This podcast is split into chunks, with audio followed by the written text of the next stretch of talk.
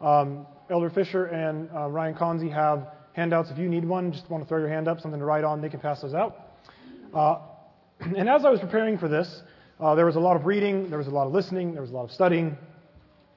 And the past week, I was wondering, yeah, just keep your hand up if you want paper, don't get tired.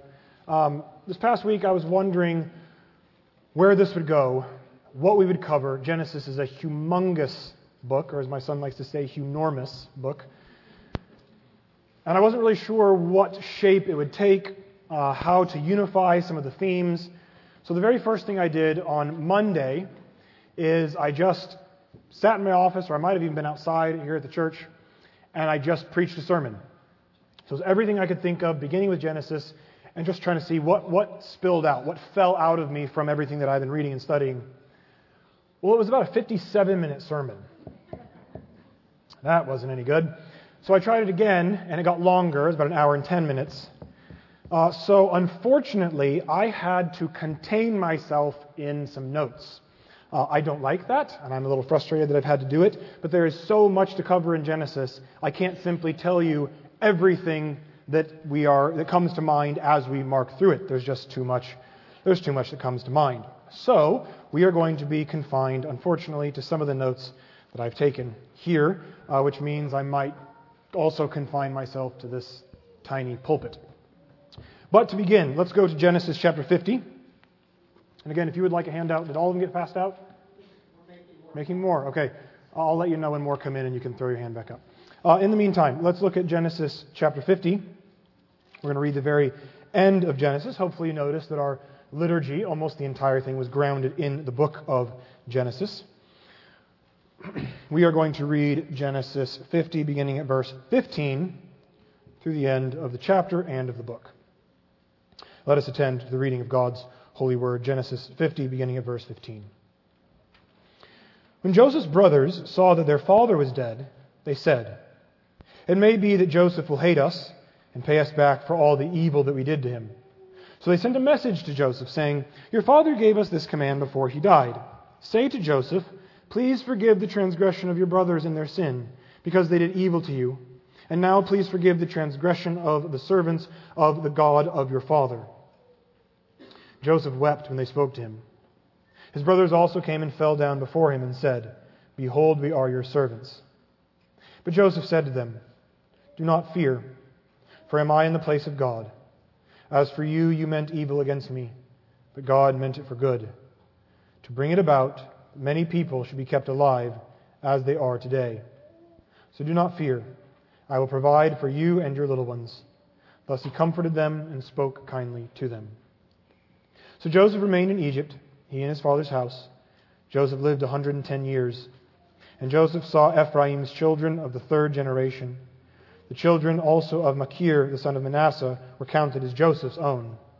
And Joseph said to his brothers, I am about to die, but God will visit you and bring you up out of this land, the land that he swore to Abraham, to Isaac, and to Jacob. Then Joseph made the sons of Israel swear, saying, God will surely visit you, and you shall carry up my bones from here. So Joseph died, being a 110 years old. They embalmed him and he was put in a coffin in Egypt. This is the word of the Lord. As we begin this morning, uh, there are a few things to keep in mind. The first is that the majority of the Bible is told in story form, as a narrative.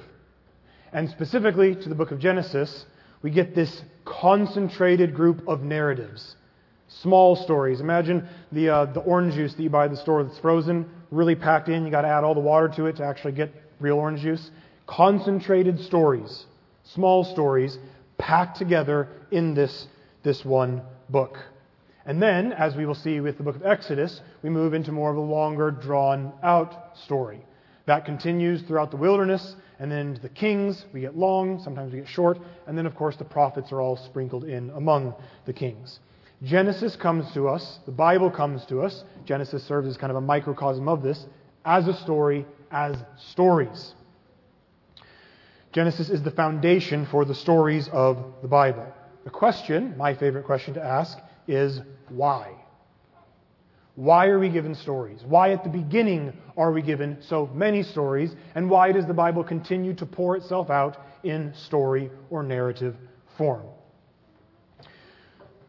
I think the best answer to that, that I've discovered, uncovered, is that narratives, narratives form the basis or the foundation for morality. Stories are how we have an ethic. If you've been paying attention to some of the recent arguments, debates that you can find on podcasts and on YouTube, there's an interesting debate going on between atheists, new atheists, and then those of the more Judeo Christian persuasion about how do we know what is right and what is wrong, or how do we derive morality? How do we know what our ethic should be? How can we say what is right and what is wrong? Now, what's interesting, at least as far as I can tell, about the new atheists is that it seems that they've rejected the idea of moral relativism, that you can just decide or create whatever you want to be right or wrong and just call it right or wrong. The new atheists, while rejecting that, and that's good, uh, they believe, as far as I can tell, that you actually derive or you can derive your morality or your ethics from facts. That's not supposed to happen. From, from some type of empirical evidence. So things actually you can look at, you can study. In other words, they believe you can derive morality or an ethical code from science. Some type of factual world, you look at the empirical evidence, and that will indicate how you're supposed to live. Whereas the Judeo Christian worldview, and there are many who are proponents of the Judeo Christian worldview who are not necessarily Christians, but they have argued that it is in stories or in narratives that form a culture, that that culture and therefore the individuals of that culture begin to understand what is right and what is wrong. So narratives form the foundation for how you understand the basic question, right? How should I live in this world? How do I act? What do I do? What do I choose not to do? Well, the answer is found in stories. Narratives give the most weight, I think, to the argument. And they, the narratives that you know, the narratives that you've memorized, the stories that you understand, they will shape your ethical code. Now, this may sound great as we start studying the Bible and reading stories in Genesis, but this also means something a little more dangerous. If the stories that you know the best are Friends, Seinfeld, or The Office, what that means is the stories that you know the best, the stories that you listen to and read and watch or hear over and over and over, your morality will look like the morality of Friends or Seinfeld or The Office. The narratives that are part of your being, the narratives that make up your life, will dictate how you live. They will be the origin or the foundation for what you think is right or wrong.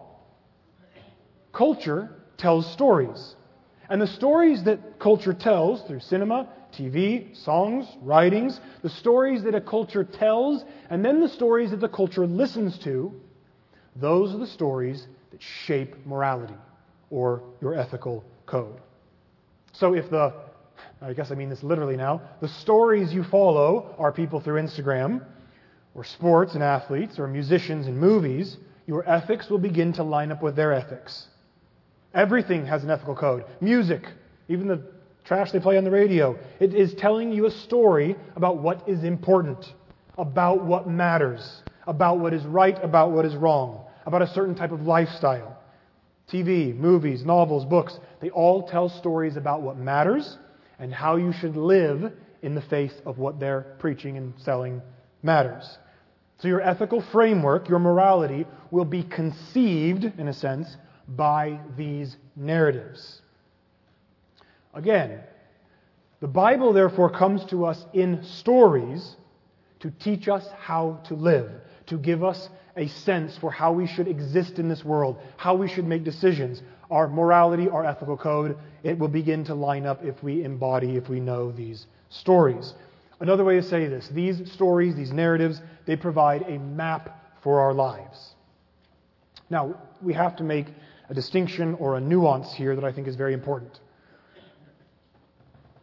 It's a temptation, uh, culturally, maybe it's just a Western, Southern thing, that when we look at people, we generally immediately are trying to find out is this a good guy or is this a bad guy? It can be very simplistic. We're trying to understand people as either good or bad, or saved or unsaved, or Christian or unchristian, however you want to phrase it good or bad, saved or unsaved. The Bible does not give us, specifically Genesis, specifically Genesis, does not give us commentary on who the bad guys are and who the good guys are.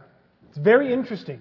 A book that is so much narration doesn't the, narrator doesn't come in and say, "Oh, and by the way, that's a bad guy," or Cain, the bad guy. You'll notice that, that um, John does this, and the gospel writers do this with Judas, right? As you're reading, every time Judas' name is mentioned, you come upon him in the text, and it says, "Oh yeah, the one who betrayed Jesus." And you're like, "Okay, I know what I think about that guy." Okay, Genesis doesn't do that. Genesis doesn't give us these clean categories that say this is a bad guy, this is a good guy. Rather, what we encounter in Genesis we encounter actions, decisions, and the consequences of those actions and decisions as they play out over the course of someone's entire life. We see choices, and then we get to watch. Where did that choice lead? Does good come of it? Does bad come of it? How did they respond to the circumstance in their life? Or, in other words, getting to or the actual text of Genesis, we encounter people who are both Cain, and Abel. Now, there, there is a prevalent sentiment to find fault with the patriarchs. Everywhere. Pick up a, a children's Bible book, and you'll see patriarchs condemned right and left for their actions. Patriarchs, matriarchs are criticized. They're labeled as bad, as good, as unsaved, as believing, unbelieving. And I just want to give you two examples of how this is done because it's, it's perhaps the most clear in terms of popular treatments with Jacob and Joseph. Jacob is immediately, pick up most commentaries, Jacob is immediately called a deceiver, a liar, a cheat. But the Bible doesn't actually call him that. His name doesn't have those ethical connotations, they have more gardening, supplanting connotations. And as you dig through some of the more Jewish scholarship, what you find is that Jacob is actually held up as clever, as the hero all the way through, who against all odds cleverly and cunningly obtains the promises of God. He is celebrated similarly to the way Loki is celebrated in Norse mythology. He's a trickster. Or the way Odysseus is celebrated in the Greek stories. His greatest weapon is his mind. And he's championed in the Bible for outwitting his enemies. Now you see, this is a little more this is a little more difficult to prove, but you see the same type of degradation with Joseph. He's given this coat of many colors. He has these dreams where he rises up and his family bows to him, and then he tattletales on his brothers like a snitch. So we label him as arrogant and, well, you know, a tattletale, a snitch. However, what this coat signifies is not that he was given the best birthday present, but rather clothing is a sign that his father trusted his character. So he's essentially, much like Jacob, placed in charge of the family business. So, in other words, he's the boss. It's a uniform, it's like a Tom Ford two piece. He is duty bound to report back to the boss, to Jacob, if the work, if the business isn't going well, if his employees, his brothers, aren't doing what they should do. That's not snitching, that's called responsibility. And as to his dreams, we should notice that he has two of them where the same thing happens. This was believed, and is still believed by many who study and write about the phenomenology of dreams, that a repeat dream is a signal from God, or your unconscious, that you should be paying attention to. Jews believed that a repeated dream is a message from God. So, of course, Joseph should be telling his family because they should want to know what God is saying. Because the same dream happened twice. And yet, of course, they are just envious and frustrated. So, again, those as just common examples. You need to forget the misnomer that we're out to find good guys or bad guys, saved or unsaved. Genesis comes to us to map out potential scenarios we could face and then show us decisions and choices that were made and how those decisions and choices pan out and either bring glory to God and blessing or curses. How do the bad consequences manifest themselves in those decisions? Well, to begin, let's actually begin in the beginning. Go to Genesis chapter 1. Again, this was part of our liturgy, but we will read it again. Genesis 1 1. In the beginning, God created the heavens and the earth. The earth was without form and void, and darkness was over the face of the deep, and the Spirit of God was hovering over the face of the waters. One other thing, one other thing to keep in mind is that the Hebrew word there, bereshit, in the beginning, that marks out Genesis as the beginning of beginnings. It is the book of beginnings. You could perhaps play a little game in your mind and think, what are the things that begin in Genesis? It's the beginning of the world, it's the beginning of human culture, it's the beginning of sin, beginning of redemption, beginning of work, beginning of marriage, beginning of music, it's the beginning of cities, the beginning of war, the beginning of death, the beginning of God's covenantal dealings with man. Everything begins here in this book. Also, keep in mind, if you know the way the Joseph story ends and the passage we just read, as well as Noah, the book is contained, or you could say broken up into potentially either two or three major water events. We have the Spirit of God hovering over the face of the waters at the beginning. We have Noah, happens to be a little bit of water in the story of Noah. We actually have too much water in the story of Noah. And then how do we end in Joseph? We don't have enough water. There isn't water, and people have to come to Egypt to get their grain and their water. So there are these literary inclusios, we call them, these big kind of bookends. We have water at the beginning, this great water event, and even like the recreation of the whole world with Noah. All the animals are covenanted with, much like Adam, and then you have not enough water at the very end of the book. Now, if you also just sketch the patriarchs, there's a contrast that's offered up. If, again, if we're paying attention to Abraham, Isaac, Jacob, and Joseph. And it's very interesting. We talk about you know, the patriarchs being Abraham, Isaac, and Jacob, and it's always listed the God of Abraham, Isaac, and Jacob. But as the story runs, you really get the story of Abraham, Jacob, and Joseph. That's where all the ink is. Isaac has a very, very small amount compared to those three. And if you notice the way Abraham, Isaac, and Jacob, those stories are written, versus how the Joseph story is written, there's some very interesting contrasts. First, the patriarchs, they're always like seeing God, like literally seeing God hearing God. He's speaking with them, sending messengers, eating with God's messengers. There is this direct revelation of God to their senses that they experience. However, with Joseph and then with Judah, they never hear or see God or his messengers or angels or voices. There's not calling and interpretation or visions or ladders or signs.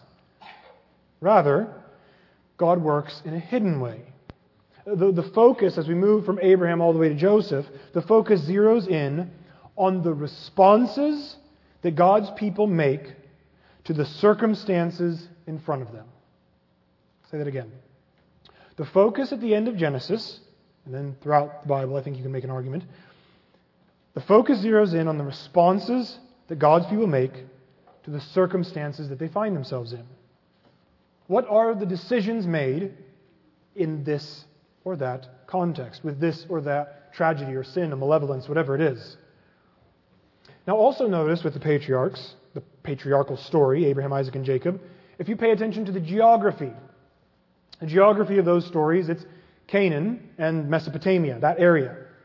But where does the Joseph Judah story take place? In Egypt. Whereas before, we have Abraham, Isaac, and Jacob. The story is focused on altars and worship and land and attaining bits and pieces here and there. With Joseph, not altars, not specific land is mentioned. Rather, the story at the very end of Genesis, the story is played out on the field of the world itself. Genesis goes global in chapter 37. It's no longer one family. It's no longer one land. It's no longer one place or one people. But literally, the world is coming to Joseph for salvation. We've moved to Egypt. The stage is the world, the stage is the nations. And that movement, that, that trajectory, is the foundation for the entire story of the Bible itself. God God's promise of land extends beyond just some small tract of land. The whole world is the possession of his people. So there is foreshadowing in the book of Genesis as to how this whole story will play out. A Jew ruling the world, and, and just Jews coming to him for salvation? No. All nations coming to the one for life and for salvation. Now, the other thing that we have to address is that Genesis is the beginning of humanity. If you want to go to Genesis chapter 4, we read this as part of our call to confession, but I think it is worth reading again. With Genesis, we have, a, again, we're four chapters in, and immediately we have the beginning of humanity. And when I say the beginning of humanity, I mean the first humans that we would be a part of Cain and Abel. Or you could say the first humans with belly buttons, right? Or however that argument goes. The first people, Cain and Abel are the first people. They are the first humans that live, that are alive in the same way that all of us are alive. In a fallen world and born of ordinary generation. Okay? And this story, I would argue, sets the table or introduces the themes that will continue throughout the rest of this book and the rest, the rest of the Bible. So, Genesis chapter 4, let's read verses 1 through 7 again. Now Adam knew Eve, his wife, and she conceived and bore Cain, saying, I have gotten a man with the help of the Lord. And again she bore his brother Abel. Now Abel was a keeper of sheep, and Cain a worker of the ground. In the course of time, Cain brought to the Lord an offering of the fruit of the ground. And Abel also brought of the firstborn of his flock, and of their fat portions. And the Lord had regard for Abel and his offering, but for Cain and his offering he had no regard. So Cain was very angry, and his face fell. The Lord said to Cain, Why are you angry? And why is your face fallen? If you do well, will you not be accepted? And if you do not do well, sin is crouching at the door, its desire is for you, but you must rule over it. Now, at the beginning of the story, uh, much has been made about why God doesn't accept Cain's offering and why he accepts Abel's offering. Was it the wrong kind of offering? Is it because it didn't have blood? Well, grain offerings were commanded and allowed in the book of Leviticus and throughout God's people's history, so that doesn't seem to work. Uh, is it the wrong attitude? Is it a heart issue? Well, the text doesn't say that it was a heart issue. We just read that Abel brought this, Cain brought that. God said, Good job, Abel, and said, Cain, no. No, not at all. I happen to think that the text is purposefully ambiguous because rather than focusing on what went wrong, we are almost just supposed to know Cain got rejected. Things aren't going well for Cain. Because I think this is more akin to our own experience. We don't always know why things are going wrong in our lives. What do we know? That they are going wrong. That's much easier to recognize than the why. Cain simply doesn't get along very well with God. The things he does, the things he tries, they don't work. He fails. He makes mistakes over and over again. Everything he touches turns to dirt. He just doesn't, Charlie Brown, right? He just, he doesn't have success. He has struggles and complications and rejections everywhere he turns. That's the point. He hasn't figured out how to live life. He's not aligning himself accordingly, the way he should, with reality. He's not getting along with God. Whereas Abel, well, he is this ideal. God approves of what he does. Again, we're not told why, but everything he touches turns to gold. He's a smashing success. He's probably also a pretty nice guy, pretty kind, which would make it that much more annoying. So Abel is this ideal person, the person that you admire, the person that you want to be like, because not only do things go well for him, but he's kind, he's capable, he's respectful. Abel according to Cain, has it easy. Cain's miserable, frustrated. And God comes to Cain. And God essentially says to Cain that, Cain, why you're suffering isn't my fault. Essentially what God says. God says, It's not my fault, Cain. It's your fault. And you have the ability to master it. What are you going to choose? Now, on the whole, uh, when things are not going well for someone, when they're having a hard time of it in life, uh, that's the last thing that people want to hear, is that it's your fault. That doesn't go over very well. That you are the reason why your life's kind of a mess. People don't like to hear that. Most people want, I often want, to hear that it's someone else's fault or it's circumstances. We would prefer to be the victim of all the misfortune that we bring upon ourselves. You want to be innocent of all the drama in your life. The idea that you are the reason for your own misery, well, rarely, if ever, is that a pill someone swallows. But God then follows that up by saying, Come on, Cain. You know you could do it. You can master it. If you do well, you will be accepted. If you don't, you know what's coming. Cain's face falls. Verse 7, I want to read that again, the very end of verse 7. And if you do not do well, sin is crouching at the door. Its desire is contrary to you, but you must rule over it. Uh, the concept there, expressed in the word desire, is actually a sexual metaphor. And the idea is that this thing is crouching at the door and it brings with it a sexually charged, or it is a sexually charged or aroused predator. That's why it's crouching. Now, what's important about retaining the sexual connotation with the word is that sin doesn't just want to destroy you. It's not only a hungry predator, predators are generally hungry, it's not only a predator, but sin sin wants to procreate with you. This is why the word toledot is on your handout. The Hebrew word for generations, so important, littered all over the book of Genesis. We read of the generations of the heaven and the earth in 2 4, the generations of Noah, the generations of Abraham, the generations of Isaac, the generation of Jacob. Those are all those lists of names no one can pronounce. But sin, as seen here in Genesis 4, sin is seeking to create generations as well evil, resentment, vengeance, bitterness, rage, envy. They want to mate with you in order to produce offspring of their kind. The word that is actually used is the word teshuka, is the Hebrew word used here in the Cain and Abel story for this desire that this crouching predator has. And what's fascinating, the only other place it's used in the entire Bible that I could find, one other place, Song of Solomon 7:10. It's a procreating event between the husband and his wife. Cain is presented with a choice. He must decide how he will act. How will he respond to both his present circumstances and his own failures? This is key to Genesis. How will we live? How will we choose to respond to the suffering? How will we choose to respond to the unfairness of life? How will we choose to respond to these circumstances that seem to be mine and mine alone and no one else's?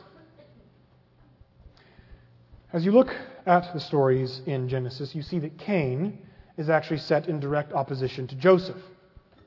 Because Joseph encounters completely unfair circumstances, many of them in a row, and how did he respond? He sold into slavery, and somehow he's put in charge of Potiphar's estate his entire company. Then he's thrown unjustly into prison, and Potiphar knew that his wife was a sexual deviant. The, the, accusation that Potiphar's wife makes on Joseph, that was immediate death. So the fact that Joseph doesn't die is indication that Potiphar knew the real story, but he had to do something to punish Joseph, so he unjustly throws him into prison. And while he's in prison, he becomes the master of the prison. That doesn't happen by accident. If he was a, a brooding, reclusive, angry teenager who never ventured to take his headphones off or to talk to anyone outside of his little cell, well, no one puts that person in charge of a prison. But eventually, he's put in charge of Egypt and the world. But again, the question that sits before us is the same question that sits before Cain. Will you procreate with evil or will you procreate with righteousness? Because you see especially because we know what Cain's decision was, you see the immediate effects of Cain's choice to procreate with sin. In the book of Genesis, think about the, the, the shape of it. Genesis begins with humanity, the humanity that's like us, one on one, mano y mano, brother on brother. But how does Genesis end? Well, it's 11 on 1. 11 of Joseph's brothers verse Joseph. And when we get to the Gospels, it's an entire nation the leaders of Israel, the brothers of Christ, as well as the world represented in the Romans versus Jesus. Evil has procreated. The generations of evil are abundant. We are constantly threatened by sexually aroused sin that wants to produce more of itself. The question that came to Cain comes to us. It's the same question that sat before Abraham, Isaac, Jacob, Joseph, and Jesus. How will we respond? What will our generations be? Well, our generations will be the product of our choices, our actions. Now, there's another way to phrase the same theme, and that is looking at the word build. Uh, this would be too long if I gave you every single text. Go do a concordance search. Look at how many times the word built or build is used in Genesis, because this is another way of making the same point. It's the language of building. I could ask the question, what will you build? Uh, go to Genesis 2 7. We'll look there quickly.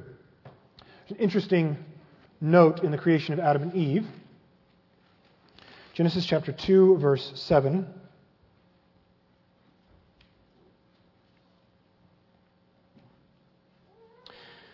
Then the Lord God formed the man of the dust from the ground and breathed into his nostrils the breath of life. So, Adam, man, is formed from the ground. Go to verse 22. So it's not good that man's alone. You remember that? Verse 22 And the rib that the Lord God had taken from the man, he made, and perhaps your Bible has a little footnote number there. The word is actually more literally built. He built into a woman and brought her to the man. So man is formed, okay, and woman is built or fashioned.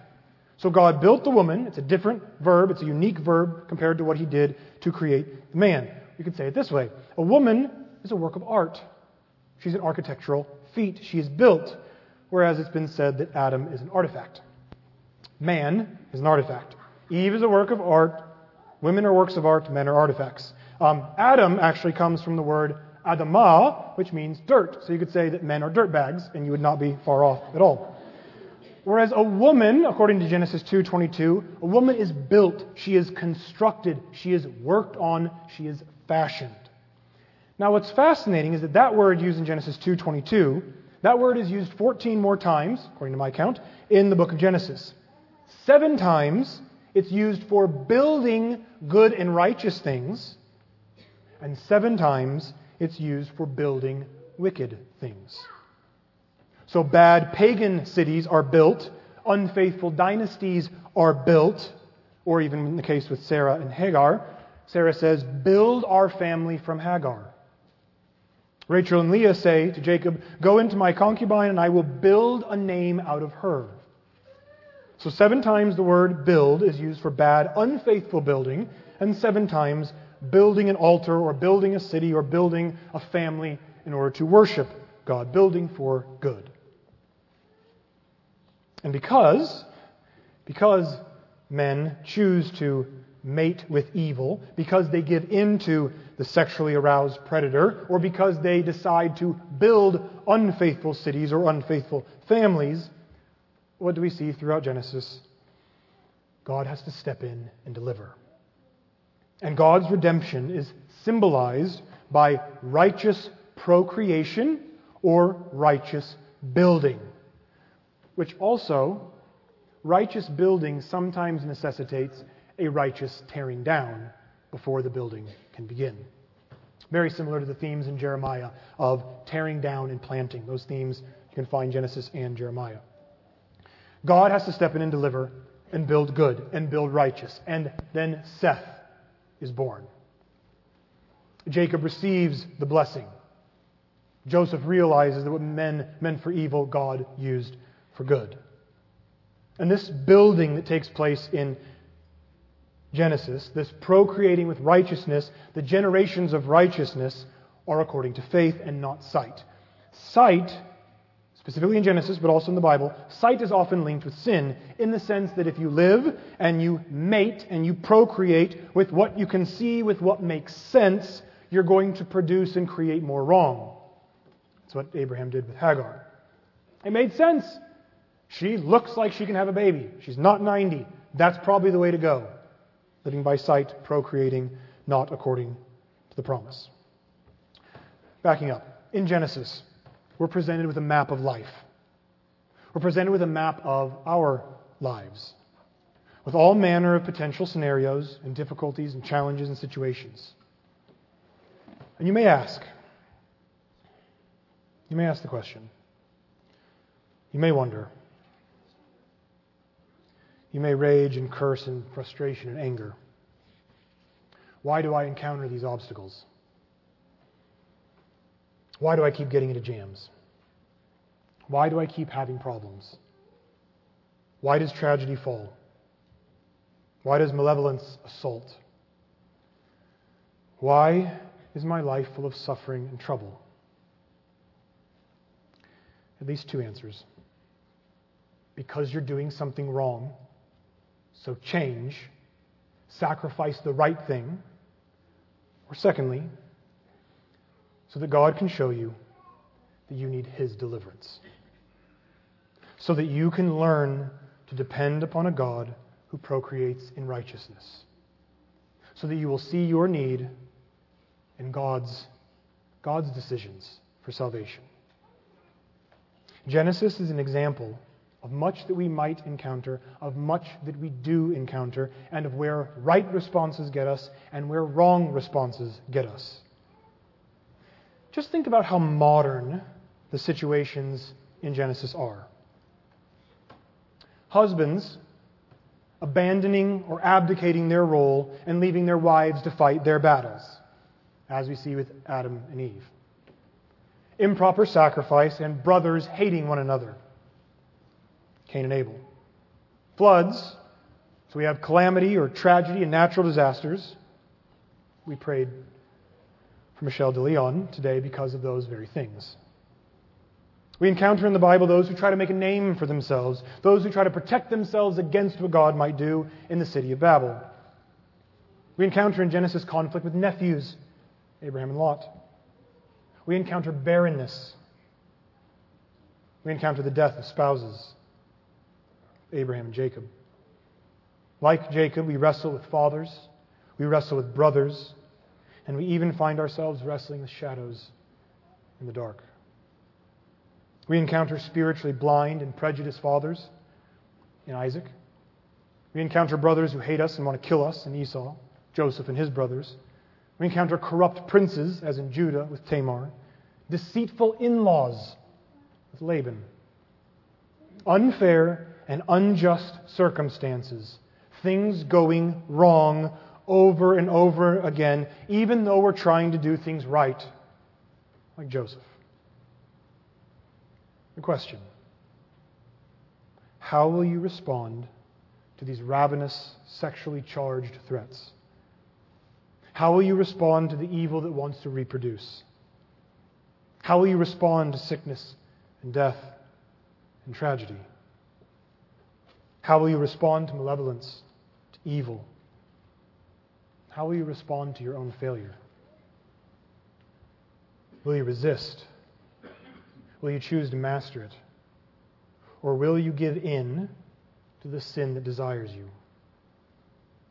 Life is filled with suffering and tragedy, malevolence and evil, and choice.